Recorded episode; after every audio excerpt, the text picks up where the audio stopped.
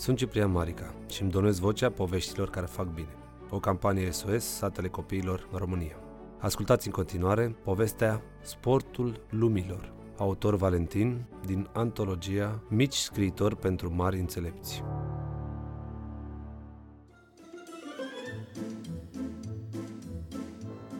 Este vară.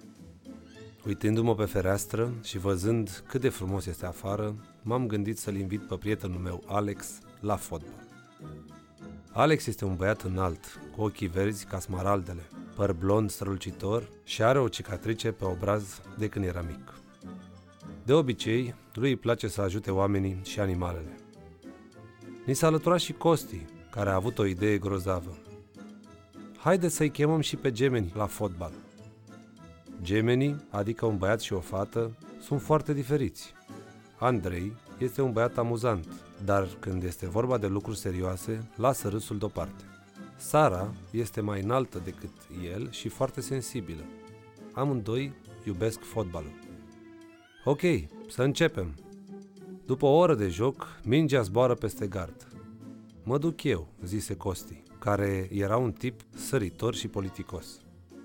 Când a recuperat mingea, a observat o lumină care bătea de la baza dealului, fix în ochii lui și a strigat. Băieți, veniți repede!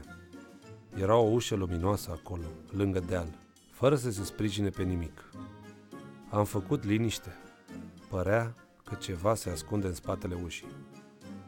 Ne-am uitat unii la alții, iar eu am pus mâna pe clanță și am apăsat. Nimic.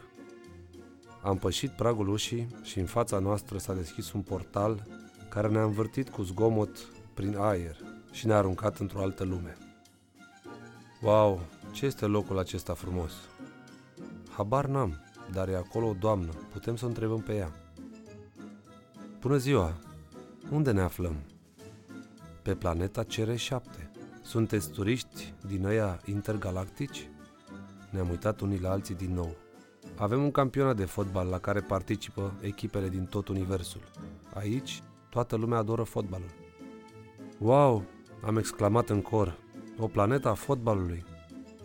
Am o idee, a spus Alex. Nu vreți să ne înscriem și noi în campionat? Ba da, am spus în cor. Și uite așa am ajuns să ne numim Șoi Miauri, echipă înscrisă în marele campionat de fotbal al lumilor. Am aflat că cei mai buni din competiție sunt vulturii, câștigaseră detașat ultimele ediții.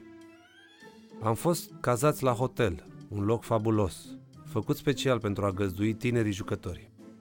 Pe fațada hotelului erau atârnate imagini cu echipa vulturilor, câștigând campionatul de anul trecut. Aveam nevoie de un capitan, așa că trebuia să ne organizăm. Costi a spus, Părerea mea este că tu ai fi un bun capitan și înțelept, Vali. Toată lumea a fost de acord cu Costi și eu am acceptat, spunând Băieți, Sara, accept să conduc echipa, dar nu mi-e de ajuns. Am nevoie ca fiecare dintre voi să dea tot ce poate și să fim uniți. Nu suntem jucători profesioniști, dar cine joacă mai frumos ca prietenii adevărați? Așa că ne-am antrenat cu plăcere și ne-am făcut strategia pentru meciurile care urmau. Sara, putem sta de vorbă puțin? Da, Vali, am observat că ești supărată. Nu sunt supărată, dar mi-este teamă că nu o să ne mai întoarcem niciodată acasă. Trebuie să fim optimiști și să nu ne lăsăm intimidați. Ai văzut fețele vulturilor? Sunt prea răutăcioși.